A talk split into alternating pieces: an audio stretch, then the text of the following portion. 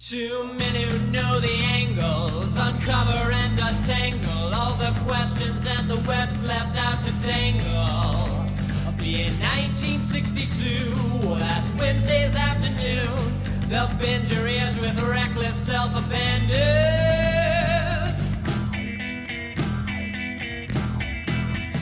The amazing spider talk.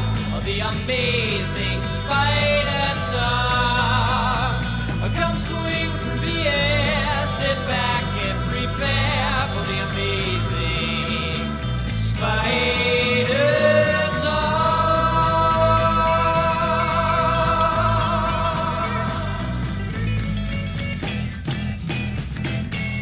Hello, I am mischievous Mark Ginocchio, and I own every issue of Amazing Spider Man, including the annuals, which do not count.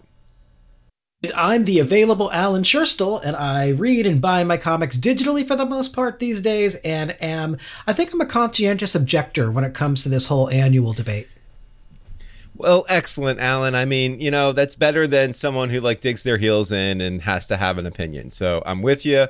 Welcome to the Amazing Spider Talk, the show where two fans uncover the strange, fun, and fascinating history of the Spider Man comic universe. Thanks for joining us for this review episode of the Amazing Spider Talk, where opinions are definitely welcome, unlike opinions about the annual debate. You want to swing along with us on our journey through Spidey's past, present, future. Subscribe to Amazing Spider Talk on your favorite podcast app. Every other week, we put out a mainline episode of our flagship show, and sprinkled in between, we review new comics as well as interview some of the greatest Spider Man creators of yesterday and today.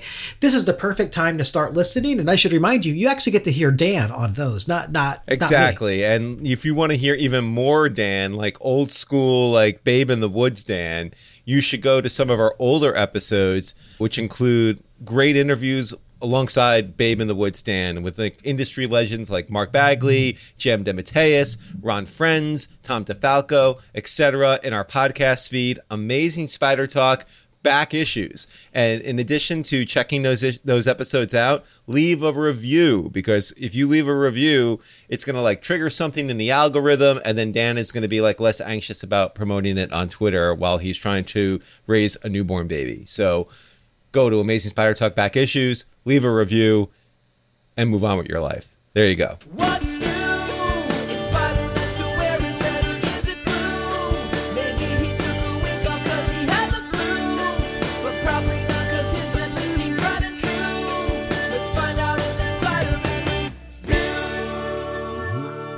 Today on the show, Mark and I are going to be discussing Amazing Spider Man Volume 6, Number 7. This issue was written by Zeb Wells, with interior and cover pencils by John Romita Jr., inks by Scott Hanna, colors by Marcio Menyz, and letters by VC's Joe Caramagna. This issue was first released on August 10th, 2022. Awesome, Alan. Well, thanks for the setup. I'm going to do one of my patented Mark sounds like he's from Queens type uh, synopses of what happened. We're going to start in Brownsville, which is a tough neighborhood in Brooklyn. So it's got to be with some tough people, right? And indeed, it's Adrian Toomes and his granddaughter, Tiana. Tiana says, Enough is enough. Someone told her that Adrian was a killer and she can't be around him anymore. Vulture already knows who he must be, none other than the amazing Spider Man, and boy, is Vulture pissed. So then we go to Peter, who's meeting with Norman Osborn at Oscorp. Truly, he's all, I forgive you for murdering my girlfriend and my newborn daughter and the countless other people in your pursuit to murder me. And Norman is all like, hey man, why did one of the greatest comic book artists of all time give me the worst haircut ever? Peter can't answer, but instead they're talking about the latest and greatest at Oscorp research when Mary Jane walks in. Super awkward, but you see, MJ is a brand ambassador for Norman, so let's repeat the joke I just said a few seconds ago about all the forgiveness. But we'll change some of the relationships around a bit, I guess. Then Paul shows up to ratchet the awkward meter up a few more notches, and if the whole scene isn't unnerving enough, we get a brief one panel flashback to Paul taking a swing at Peter and MJ looking terrified. And the mystery of what Peter did and why we are where we are marches on ever so slowly. Peter confronts Norman because even he's like, This is all too convenient for a sociopath like you to have to come here to the same day as my ex. Peter admits He has a hard time just accepting Norman as a good guy, and whatever help he was seeking, he's done now. But Norman pulls back the curtain to reveal a new suit. Cue the collecting speculators. Vulture is back on a rooftop looking for Spider Man. Spider Man is ruminating about Osborn in his head. Inner monologues, baby. Vulture spots his prey and goes on the attack. And after a sideways and upside down fist fight, Toomes cuts the Gordian knot and smashes Peter's web shooters, and Peter is in free fall. In two weeks, we're apparently getting an issue about Spider Man's funeral. It's too bad. It's too bad Peter didn't just leave the scene of a guy who is known for flying around the city on a glider. And that is my synopsis. What'd you think, Alan? Did I, did, am I, I was told by someone like, oh, I, I, like how you bring some humor to it, but now I'm wondering if I'm just like leaning too much into it. I might be leaning too much into it. I, I feel like you, you delivered the review actually during that. But no, I mean, I was over here legitimately laughing. So like, I was honestly laughing because I, I found that honestly amusing and all your points are well taken. Uh, but at the same time, I have to admit, have you ever seen that, that show Bill Maher has on HBO. I mean, I've seen it once or twice with my parents. I don't watch it regularly because I don't own a PT Cruiser. Uh, but at, at, late in the show, he delivers a monologue, and they cut to the panelists who are on the show, and the panelists laugh along. And I always feel for them, like what an awkward position to put them in. Like they have to laugh, like professionally on camera at this guy who I it's it's very boomerish. yeah, they got to laugh at things they might exactly. not agree with. Yes. Is what I'm yes. saying. And I felt a little bit like that at one point during your monologue. your synopsis that became a monologue. Uh, but we'll, we'll we'll get into it in a little bit when we discuss. I mean, I, I, I, promise not to go on like a tirade about woke people like Bill Marwood, but but instead, instead, let's talk a little bit. I mean, talking about woke, let's talk about this Peter and Norman frenemy dynamic that's being set up here. I mean, okay. Like, not to be that Spider Man fan, Alan, but can we actually accept this? I mean, okay, Peter is clearly struggling with this whole dynamic. We're even in his head at parts, which I really appreciated. It's not like he's just like, yeah, Norman's great. I mean, like, he knows, like, this is weird. But all the same, can we actually accept this? Like, can we like like are we just gonna like pretend that we can do this? Uh, what do you think? I don't know. I mean, I'm I'm feeling like I'm willing to roll with this and see where it's going. Also, uh, for reasons we'll get into in a little bit, I think we might not know everything about what Peter's thinking here. But but yeah, asking us to accept Norman Osborn in a potential mentoring uh, capacity, you know, in this run, that's a lot to ask. Like I don't know if you ever watched the the the classic TV spy series Alias, where where the great Ron Rifkin was the villain in the first season, but he but he pretended to be a good guy, but he was really the villain. And then like halfway through the second season, like J.J. Abrams is like, okay, we've done everything we can with that setup. Let's let's just remix the whole show, and they did, and it was great great. It was really cool. They upended their own premise, they solved the mysteries, and suddenly they had to find a way to make Ron Rifkin like be involved again, even though he's the villain and he'd been busted. And so they made him like her mentor again. And because the show was ludicrous good fun, we went along with it. Like we were just like, okay, this doesn't really make sense, but she's frustrated. The lead character, played by Jennifer Garner, is frustrated. She hates it. I understand that, and this is just more fun to watch her squirm. Right now, I'm finding it fun to watch Peter Parker squirm. But I'll tell you this: in the third season of Alias, they pulled that crap again, and the show wasn't fun anymore, and it just felt like an insult. It's a very fine line you're walking when you ask us to accept the man who murdered Peter Parker's girlfriend as somebody he's going to place any capacity of trust in at all. So, Mark, that was a lot more about Alias than you guys wanted to know. I don't think we're being asked to accept it here. I think we're meant, I think, I think we're meant to think like Peter is right now, to be on our guard, to be uncertain about this. And I think that the great cover of this issue tips us off to this.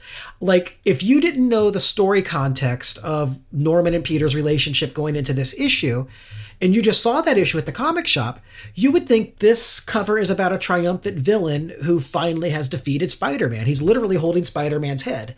But it also works as a man showing off the new mask he built for his friend. And I really love that ambiguity. So I feel like Marvel knows it. Marvel knows this is ambiguous and they're working with it. And that Peter's reluctance and his discomfort all through this long first scene, and then finally his his burst of anger, righteous anger at Norman, uh, that's all great. I think that's all in there. I would like to get a greater sense, though, of why Peter is in that room in the first place. I mean, it's interesting that we don't get Parker POV narration during these scenes. We do get them later on during the Spider Man scenes. And that might just be like a technical storytelling decision. Like, it makes much more sense you, to have Spider Man narrating it a little bit to make us feel how high the stakes are, how he feels like he's in danger. You know, those short, curt little sentences he has, like, oh God, he let go. You know, that stuff is really powerful and you need it to sell that final conflict. But I would love a little bit of narration or something up here so that we know what is motivating Peter or why he's in that room or why he's going along with it. I'm still buying the idea in this run. Sorry, Mark, I'm talking for a long time. I'll shut up after this. I, I'm still buying the idea that Peter is depressed but it would be very easy for the for Zeb Wells to have him just think something like I need the money and working for Norman is the best way I can keep an eye on him while I find out what his true intentions are. And also working for him means I can like change into Spider-Man during the day and go out and do spider stuff without having to tell a bunch of lies to my boss. Like it makes story sense that he would go there and do this, but we're not seeing him make those calculations. Yeah, and I think this is frankly where we get into the pratfalls of the the what I kind of refer to, and this I, when I say I refer to it, I mean like I said this when we reviewed issue one a few months ago, the mystery box angle. You know, like this is this is, you know, like we really haven't dealt with the true fallout of starting this entire run with this you know flashback to a scene that we have no context for and apparently is a life altering decision that peter made that made him persona non grata with so many people we didn't really deal with that all that much during the last three or four chapters of the Tombstone run. And I think, frankly, that's what made that run sing so much because we were just telling a Spider Man story at that point. We really weren't getting into the nitty gritty of, like, what did Peter do? And why is this happening? And why is MJ here? And why is Norman here? And, you know, like, as much as I, I think there is a lot of good to be mined out of this issue that we'll get into as we go further into this review, but this this is the first issue since probably the first or second that I feel really truly brings us back into the there's a mystery going on and we don't have all the cards and Peter assumedly assumedly has all the cards but to your note, isn't inner monologuing about it because, you know, Zeb Wells or editorial or whoever has determined if we reveal too much right now, we're going to spoil our own mystery angle here. So we kind of get stuck in this like weird limbo of narration where, you know, we're, we're, we're dealing with a lot of awkward, incomprehensible stuff in a Spider Man story and not getting a lot of context for it. And, you know, we're just kind of putting our faith in the creators here to deliver on a story where so in 15 20 30 how many issues they're going to drag this out for we are in a sensible place and you know like after the whole kindred debacle that's a very precarious place to be right now. I just I just want to put that out there. I mean like, you know, I know we got different creators. It's not Nick Spencer anymore. It's the same editorial team. So we're going to see how this ultimately all plays out which is for me the difference between this and and the very beginnings of the Kindred arc is that the Kindred mystery was all about oh where is this going whereas this mystery yeah it's about the past but like the run is so far is interesting even independent of it. Like it's not driving things here necessarily. I feel like I'm getting enough interesting Spider Man storytelling to where I'm not just waiting around I think, as I put it when we were talking during the Nick Spencer runs run once when I came on here, I'm not like waiting to get to the fireworks factory. I feel like we're there. And one maybe there's a grand finale that reveals a mystery, but things are already happening in this book that seem to matter. I mean, points for the fireworks factory reference, Alan. This is this is why you are the available one, of course. I will say, with all of my ranting about mystery boxes and being a little frustrated in how we're slow burning this thing, to your point here, like the awkwardness and the unnerving nature of all of this right now was really well executed in this issue. Like like this is you know I I know I started by saying are we really accepting this and you were like well no we're not and no we're not. I mean that's the thing like the way this is all written like we know this is a WTF moment here. Like what what are we doing here? Wells and and Romita and how they kind of lay this out and, and, and unfurl it page by page. They really play into that. Like like like this is meant to be really upsetting and and and confusing and disorienting you know from from the first page to the last page. I mean this is this is as kind of i don't want to say upset because that sounds very melodramatic but this is certainly the most kind of disoriented i've been reading a spider-man comic but still following the plot. Like i, I shouldn't say you know in a while because i was quite disoriented during like the reveals of kindred but i was disoriented in a like what the am I actually reading here? Whereas this, it's like, okay, no, this is very uh, upsetting and confusing, and and not, it doesn't seem right. But we're telling it still in a in a in a narrative in a narratively clear way to get to to where we feel like we're going somewhere. So you know, we, we I guess it's kind of the best of both worlds in that regard. Yeah, I, it, it's being told in a way where I feel like if you come to it I don't want to say charitably, I don't want to say generously. If you come to it with an open mind and you're not just going to be start from the starting point of I reject this because of how Mary Jane is being treated. If you I think if you come to it with an open mind, you can see that these are creators who are have something in mind and are building toward it and are taking it seriously and imbuing it with emotional weight. You might think it's dumb, but the writer and artist here they don't and they're really trying to make it work whatever this is. Notice you know mark we complained a little bit when we were talking about uh, issue 900 about some of the the flip dialogue that spider-man had and pete had too about uh, you know some of the the the more complicated and annoying aspects of continuity and like who's who now and what is their current status. This is all being taken dead seriously no, no jokes undercut this at all. And I know you speculated last time we talked that that perhaps some of that is the the the influence of Romita, whose whose panels have like such weight and clarity and emotional precision that there's not room to clutter them up with with nervous patter or or you know kind of kind of Pete jokes. But yeah, this is all taken as dead serious. When, when, it'd be very easy to play this scene of Norman Osborn wooing Peter Parker back into the fold. It'd be very easy to play it all as kind of a joke. I mean, this scene is impossible to pull off. This is like Richard III wooing Lady Anne. Like it should not work, narratively speaking every audience should reject this.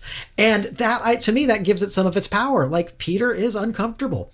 But i just i just can't praise romita's work enough in this scene. Especially i've on earlier episodes of this podcast i've complained some about some of his faces in this run. Even as i have you know praised the the precision and clarity uh, of his storytelling. But here my god mary jane's first appearance in this issue like i mean she just looks like she's being drawn by the guy who who drew her first almost.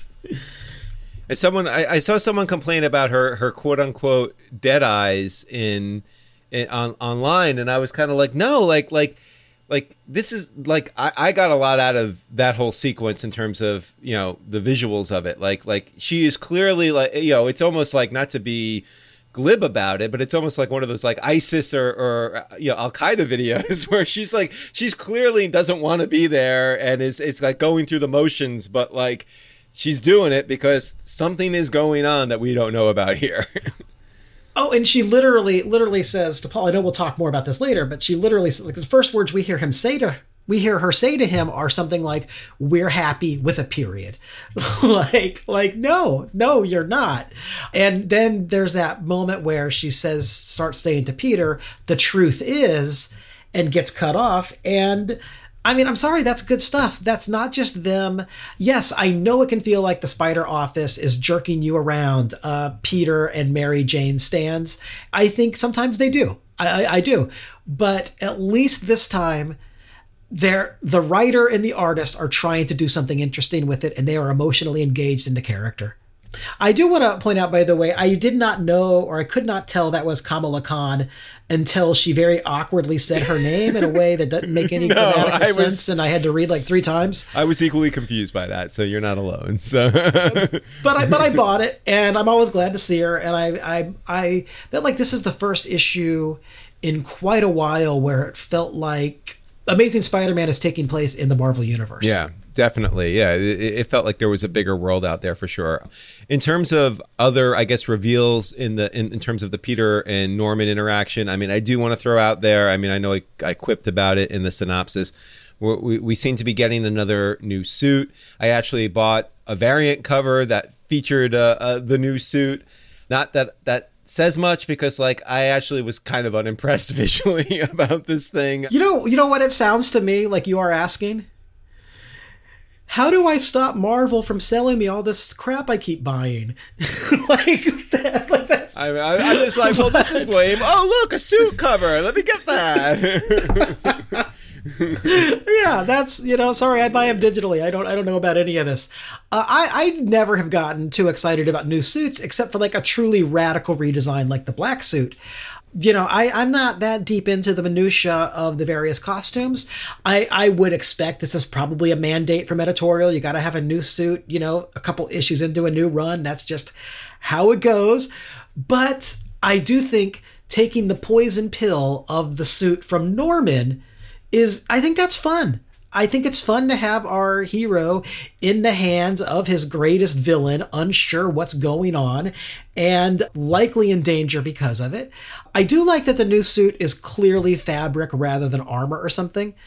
Because, I mean, not that his spider boots sticking to the wall have ever made a bit of sense to begin with, but I mean, don't make it armor. His fingertips don't go through armor. but but yeah, if if ever there has been a gift horse that demanded a full tonsillectomy, it is this, and I just love, as you have certainly suggested in your synopsis, that the reason he's going to get into the suit that Peter's probably too smart to get into is because it's going to save his life. All right, let's let's jump a little bit to the Mary Jane Paul sequence because this was, you know, I I you know talk about the the the Mary Jane Peter shippers and all that. Like, I felt like this was the the the third rail of this comic, if you will. You know, obviously we get this like very glimp, a very brief flashback glimpse into it from Peter's perspective of Paul taking the swing at Peter while like he's talking to MJ and he's saying enough! And it just looks very tense and terrible.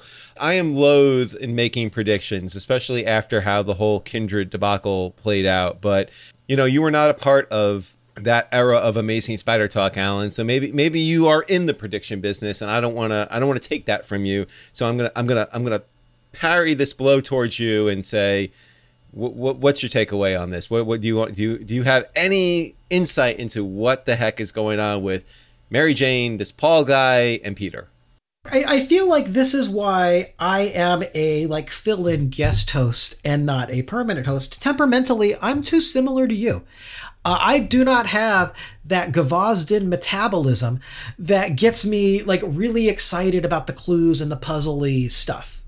Uh, I'm much more invested in you know in the the emotional aspects of the stories, where the, what the characters are doing, how they're relating to each other, and whether they can actually find new ways to do inventive, exciting spider action in each issue. The the more kind of soap operatic mystery elements, I just roll along with, and honestly. I, I, I think this is part of why you know the Spider Marriage fans are are still so. One of the reasons they're so mad at this comic is over the 901 issues of this series, very rarely have those soap opera mystery elements really been well executed. you know, like they've often been terrible. And, you know, but then we get moments like the JMS run, or honestly, some of this material here where it feels like, yes, the situation is ridiculous, but the characters are being written as if they are true singular people who are worth knowing and reading about. So I have no idea what is going on with uh, Mary Jane and Polly. Paul, but it feels like it's building up to something.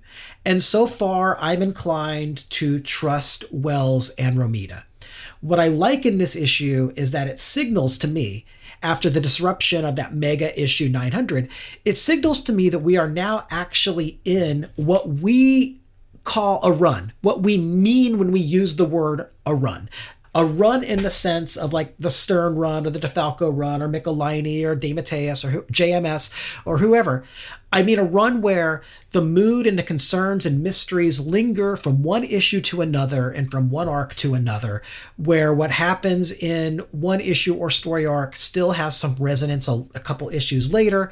And we even get a swinging and thinking page, which is my personal favorite. Okay, we're not going to make a prediction, and I and I respect and admire that one 100% too.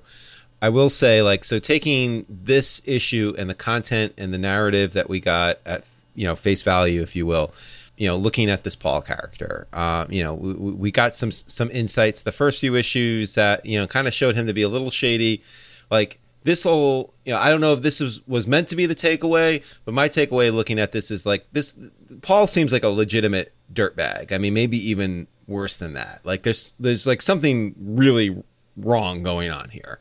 And he also seems very unlikable. Like they're they're they're not even making an effort, in my opinion, to be like, oh yeah, it's not Peter that MJ is with.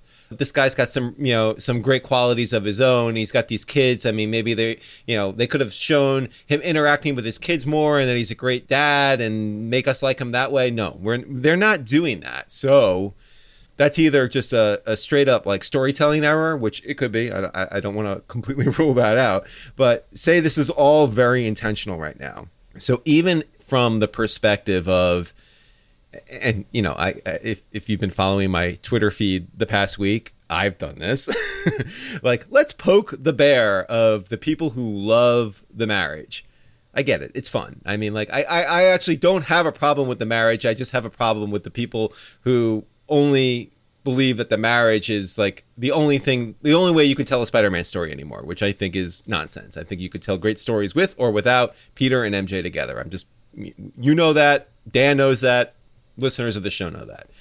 What are we doing here? Like like if paul is truly as bad as they're making him out to be i mean like that leads us down the rabbit hole of is he abusive to mj what else is he doing? Like what is he doing wrong to her? And like it just seems like wow, we're really going in a dark place here. What's what's the end game? You know, like where where, where are we going with this?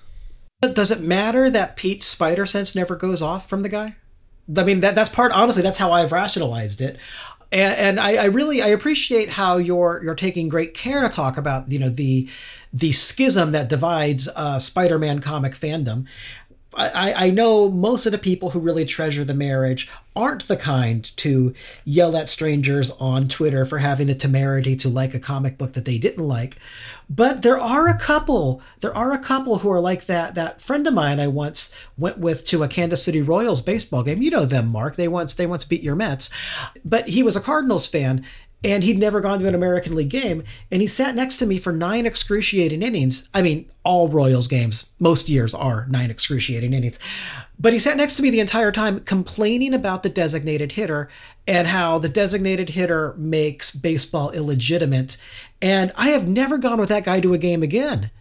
Like, it's like you hate this element of the thing more than you love the thing itself. And I, I don't have time to listen to that. I'm sorry, I, I believe you guys are earnest in your deep love of the Spider marriage, but if you love the Spider marriage more than good Spider Man comics, well, I mean, you do you. Don't accuse me of being a shill or something for not agreeing with you. Your your impassioned feelings about the marital status of the flagship character for the greatest, largest uh, mega media corporation on the planet, you are not leading a movement being annoyed about that, okay? Yeah, I don't know where this is going. I have rationalized it by his spider by Pete's spider sense not going off, and I we have evidence in this issue, by the way, that Pete's spider sense works in the classic way. Paul is trying so hard to be down low nice and his awkward invitation of Peter to dinner and then his like trying to pay his bills earlier like it definitely seems something more is going on here. Is it spider related or is it related to Mary Jane's own life and past? I don't know. I'm, I'm kind of hoping it's the latter rather than the former. Uh, I'd rather him not just be a villain, you know, out to you know, exploit Mary Jane somehow. I, and I keep wondering if it might be related to Mary Jane's past and her family in Pittsburgh, which of course is the setting of this run's mystery box craziness. Like whatever Peter did, I think probably led to the situation that created this relationship. I just want to point out, Alan, I think you're the first person on this show so far to make that connection to Pittsburgh and and Pennsylvania and where this all started. So you know, put a pin in that. It's no, well, you see, Kindred is wearing the purple and the green of the first kiss with the bandages, the way Peter, we're not going that deep. But that's a good point. So we're, we're gonna we're gonna put a pin in that, and you know maybe we can sound a "What did Peter do?" alarm next time we're in Pennsylvania. I'm saying it's at least a red herring and something they're aware of. I'm not saying it's where this is going. I'm just saying that anybody taking over Amazing Spider Man has read those issues. I do want to bring up, you know, I, I, feel like I'm, I'm I'm basing our review around things that I saw people complain about on the internet, but like, what else am I going to do, right? I mean, that's that's that's what we're here for. Uh, we exist on the internet. We're a podcast, damn it. You know, similar to what I said about Peter in the first segment of this show. I mean MJ is is working with Norman. You know, we saw some scenes with her in the Spencer run where you know she was like, "I will never, ever, ever trust you, ever, ever, ever." I mean, many evers to emphasize that. You know, now she seems to, you know, she's a brand ambassador. I kind of lean towards there's something more going on here, and MJ is a very savvy, smart person, but again, I'm not predicting anything. Alan, I'm not making you predict anything, but, but what's your takeaway here? Takeaway is that if I mean this uh, this is all hearsay. I've not seen these people you're talking about who are asking these questions angry online, but I mean it really just sounds to me like some people don't know how to read the first chapter of a story. I, I mean it just seems so obvious that she's up to something. Like she literally is here is using her superpowers, which are savviness, toughness, grit, minor celebrity, and a willingness to go into places where she'll be in danger. She's literally using her superpowers to enter Norman Osborn's laboratories and like gain access to his business. She was doing more than we know that she was doing. This is a run of comics, Mark. This is not just one comic.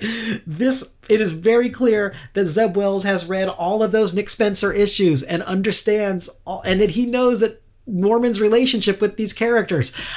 I mean, yeah, maybe this is the same Mary Jane who was like, "Oh, sure, Mysterio, let's do a movie. I don't care." Uh, I don't think it is. I think this is a savvier, smarter Mary Jane who is up to something, just like Pete.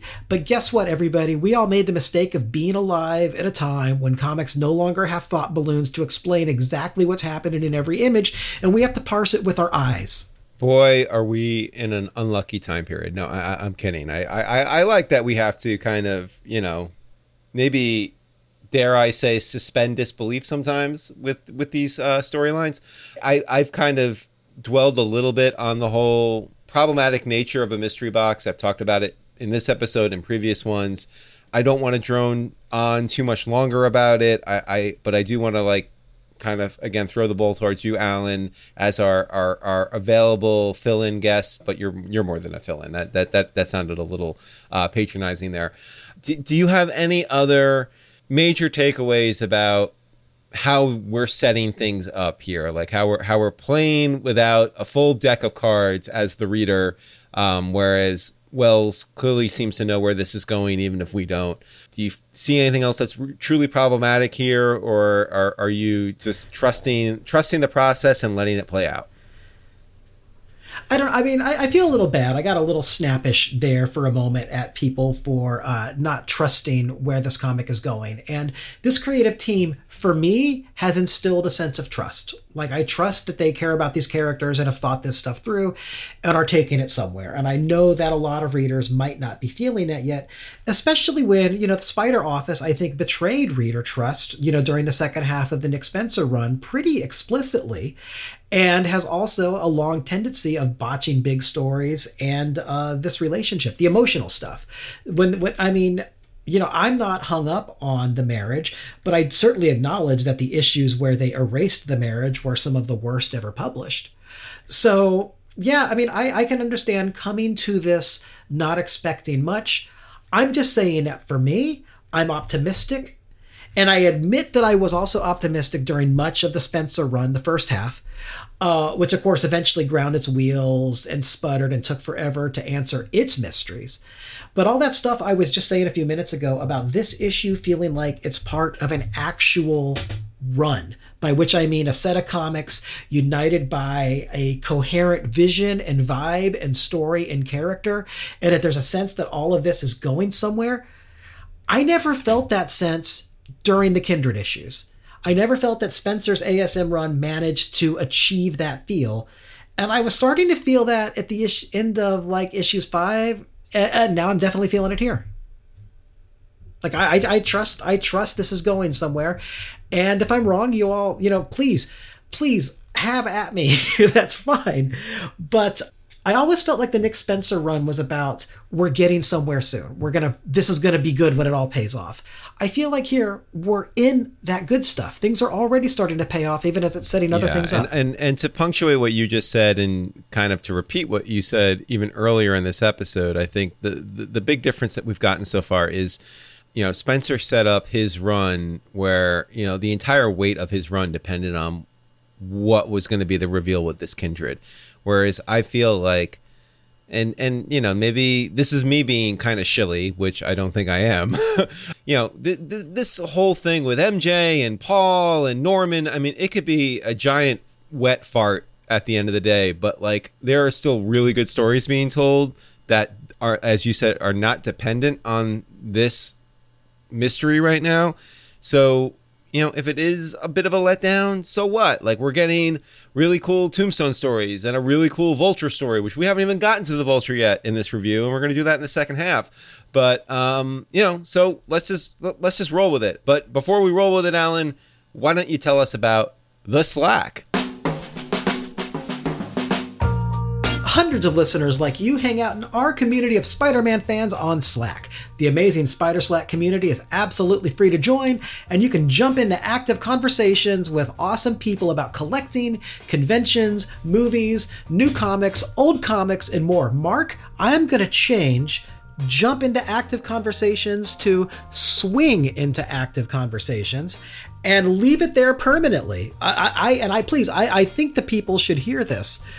I am a professional editor. I, I, I respect your editing, and, and Alan, as as a, a longtime writer, I, I like to say that no writer is above editing, and I, I will defer to your edits here. So so thank you. I'm I'm I'm being a jerk. No editor should ever brag about their editing. It's a down low secret service. Well, putting aside your editing, if you want to join this awesome Spider-Man community, and let me tell you, Alan, I was at Terrificon a couple weeks ago, and um, I was actually with one of our active Slack people.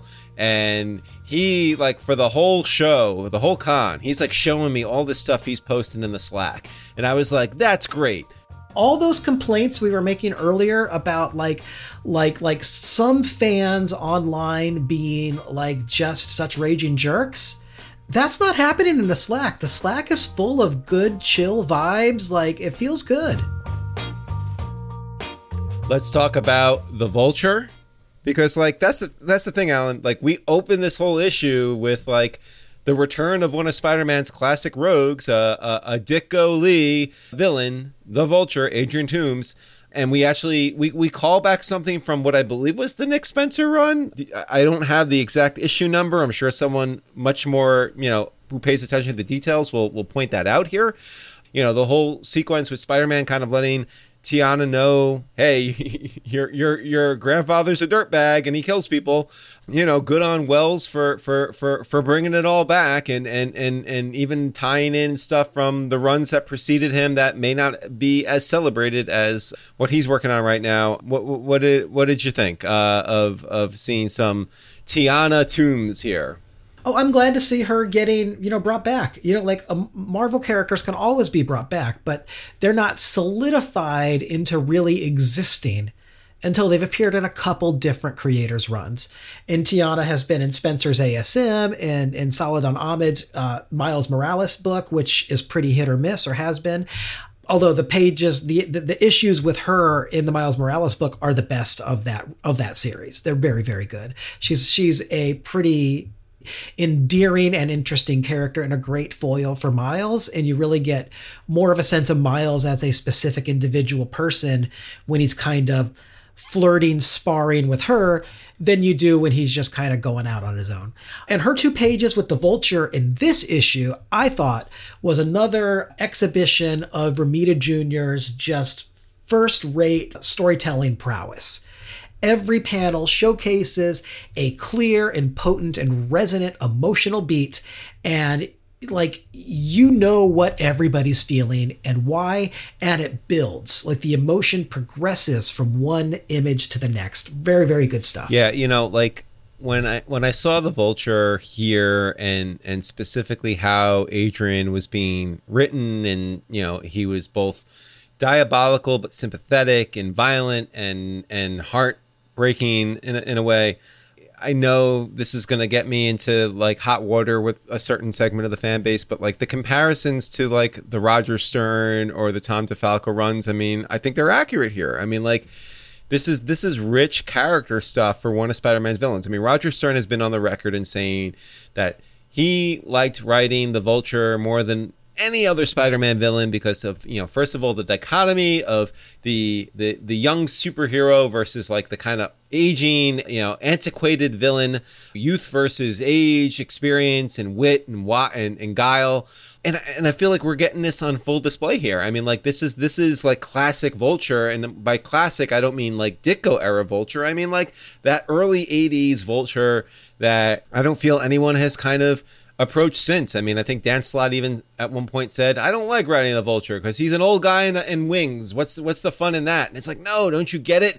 This is like some like grizzled old man. I mean, like we we we write old man logo and logo. We write old man Logan and celebrate it because we love that idea of like the old grizzled. Uh, you know, like I, I'm just sick and tired of this BS kind of character, and that's who you have with the Vulture when you write him this way. And I, I'm very excited for a Vulture story in this context there with you. I mean, I think this is, you know, one of the best uh, spider villain, classic villain comebacks in a long, long time. And yeah, I'm with you. I love these smaller, more personal stories, especially ones where everyone's motivation is clear and powerful. The stakes are high here, even if the city or the multiverse isn't at stake. And Vulture is vicious here. He's like trying new tricks that he's never used before and very cannily, you know, like hunting Spider Man. But he's not like cheesily leveled up or you know how sometimes a creator comes on is like, well, I'm gonna make Rhino a real threat this time, you know, like you know, with all this redesign or anything, and and and they all like Instead, you just buy that this is a truly scary vulture without having to have Peter say one of those lines that I hate and I make fun of on here every every other week. I think I apologize for saying this so much, but Peter very often says like like okay if if Peter shows up in like New Avengers written by Brian Bendis in like 2009, he's going to say something about Bendis's new villain. Oh, even the Hulk never hit me that hard. Get out of here. I don't buy that at all. That's so lame. Here, Vulture is a threat because we understand why he's mad and not because he has some elaborate scheme or some secret that he's working on. And and we had that great swinging and thinking page, which I already mentioned and praised, uh, which was also, in addition to giving me what I want in a Spider-Man comic, made great narrative sense because it sets up Vulture's sneak attack. Peter is so caught up in his own head that that last minute Spidey sense flash on that on that God, I love that that one panel that goes bright pinkish red and and his spider sense is flashing. That last minute splat, that last minute Spider-Man flash, just this tiny sliver of a panel at the end of the page, that's not good enough to save him so often writers write around the Spidey sense to create a moment of tension, and you feel a little ripped off sometimes as a Spider Man fan because they just pretend it's not there or hand wave it. Here, it made perfect emotional sense. And I also just want to single out the coloring on these pages the reflection of Spider Man in a glass building as he goes past, the, the silhouettes as he's going among the rooftops, the bright abstract Spidey sense panel that I keep mentioning. Just gorgeous, gorgeous stuff. We are really lucky to have such a gorgeous, great, you know, couple pages. Yeah, and I, I, I mean, to add to that, like, as much as we've been praising Jr. Jr. over this issue and and even this run, and and like, let me don't don't get me wrong, I loved how he how he set up all of the fighting with Tombstone the previous few issues, but like this fight with the Vulture, I mean, like this was like master class sequential art storytelling here. I mean, like you know, like going first, like the, the sideways pages. Like I'm, I mean, like I'm I'm sitting there, whether I should be doing this or not. I'm turning the book this way. I'm turning the book that way, and that's how it should be because this is this is someone swinging through the air, fighting someone with wings in the air. Like this is disorienting. It's it's it's causing vertigo. It's it should be confusing. You should be flipping your book this way and that way. And Romita just nails it. Like this is like like perfect visual story storytelling for a fight between Spider-Man and the Vulture. I cannot think of a better panel to panel sequence of showing these two at fisticuffs here. Like this is this is gonna to me, I'm gonna put this out there, and again, people are gonna like, wow, Ginocchio with the hot takes right now. This is like one of the best looking Spider-Man Vulture fights I've ever seen in a Spider-Man comic book. Although I will point out that after what is close to 60 years now since this character was first introduced, and by this character I mean the Vulture, that it, it, is kind of like amazing to me that he just now thought of well if i just punch the web shooters i can take him out. And it's like oh yeah like i mean I, I joked in my in my synopsis he cut the gordian knot. I mean like can you think of a better solution than just punch the damn spider shooter the web shooters? Like that's how you take him out. I, I mean like it was brilliant stuff. It, I, I really adored that entire sequence and it was scary. No, I'm entirely with you on that. I always wonder, and I, I, wish we could get some clarification about this in the book sometimes, but I also know it will vary from creator to creator. I always wonder how much the the uh, villains actually know about Spider-Man's powers like you know do, do they know that he even has web shooters? I mean he used to narrate out loud so maybe they do. Maybe he mentioned them. I don't know. That that stuff's always always pretty interesting to me. But yeah i i'm with you. Mark i don't think your superlative there is necessarily overstated. I don't know that it's overstating at all to to argue that this is one of the best vulture fights we've ever seen, the best depicted because I mean, the vulture's so often just kind of a character who's thrown in for an issue or two in between bigger stories and never given too much care or thought. And and, and this was just phenomenally well done. I mean, this is just a masterclass yeah, I mean, like probably the best Vulture story we've gotten in recent memory was Spider-Man: Homecoming, and you know, like to me that took away the age factor, but was still kind of cool. But we haven't gotten one in comics like this in a really long time, probably since the Stern era. Frankly, uh, I mean, maybe there were some good JMD stories with Vulture during uh, the spectac- his spectacular run in the '90s. Like you said, like he's an underutilized villain because I think some people just look at him and see old bald guy and and don't know how to write him. But clearly Zeb is not not going to shy away from it, and Romita is very up for the challenge here. Oh, Romita! I mean, even in the the Toomes scenes, Romita seems to really be enjoying drawing that face. Yeah. Do you want to do grades here, or do you have any other last thoughts on this issue here? No, you know, I don't think you and I came on here planning to to torch the spider marriage, and, uh, but we still did. Just a little. Yeah, really, really, guys, it's okay.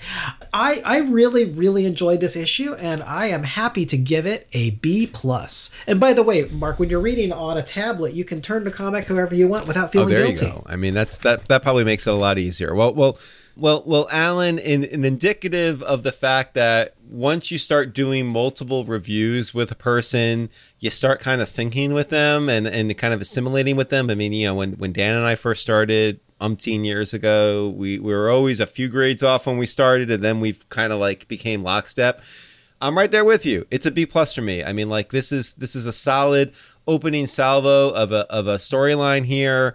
I would have gone into the A minus range if not for some of the, the the kind of sticky stuff I had mentioned with the the mystery box, if you will. On its own merits, this is still a really good issue of Spider-Man. I mean, like you know, it's it's kind of amazing to me that the Centennial was is kind of in the weak weak link of this run so far. It's amazing.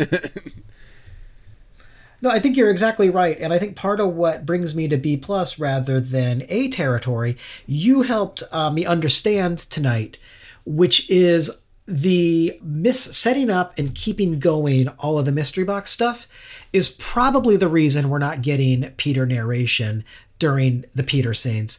And preserving the mystery means denying us a little too much of his emotional life right now. Yeah, that's a that's a that's a great point.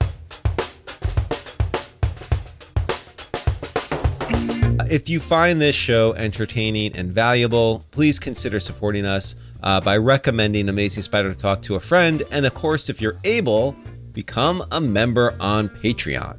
We bring you this content with the support of our Patreon members, and we owe the show's success to every single one of them. And we are constantly making exclusive content for our members. So why not take $3.99 a month, the price of a new comic, most of the time, and put it towards a month subscription to support the show and start receiving our Patreon content. That way, you'll hear our Patreon exclusive review podcast on every new issue of Amazing Spider Man the same week it comes out instead of waiting for it to arrive in our public podcast feed. And if you contribute $10 a month, you gain access to exclusive artwork from famous Spider Man artists commissioned exclusively for our members. We've recently commissioned Juan Ferreyra to depict the black suit Spider Man and Daredevil to help memorialize our transition into the Peter David era of Spectacular Spider Man. Plus, every episode we release a new episode specific desktop background created for us by artist Nick Cignetti for our patrons to enjoy. But we know this is a hard time for everybody, and we don't say that to patronize. I mean, we're, we're, we're, we're deadly serious here. It is for us too. So we appreciate anyone who supports the, sh- the show just by listening and sharing. But if you have the means, please join our Patreon to support the continued existence of our show. Just follow the link in the description. And thank you to all of the members who already make this show possible. Alan, bring us to the bridge. it's that time, Mark. Time for all good things to come to an end. So we want to say thank you to you, the listeners and viewers, for tuning in to this episode of the Amazing Spider Talk. This episode was edited by Rick Coase with production support from Andy Myers. Our artwork comes handcrafted by artists Ron Frenz, Sal Buscema, and Ray Sumser. Our theme songs were produced by Rylan Bojack, Tony Thaxton, and Spider Maj. Our animated intro was created and performed by Josh Sutton from the Panels to Pixels YouTube channel. So, Alan, until I talk to your cats about what a terrible person you are behind your back, what's our motto? The cats are big, big. I mean, they turned their backs on this series after one moment in time and will never, ever read it again. But, Mark, with great podcasts, there must also come the amazing Spider Talk. Don't, don't miss the next installment.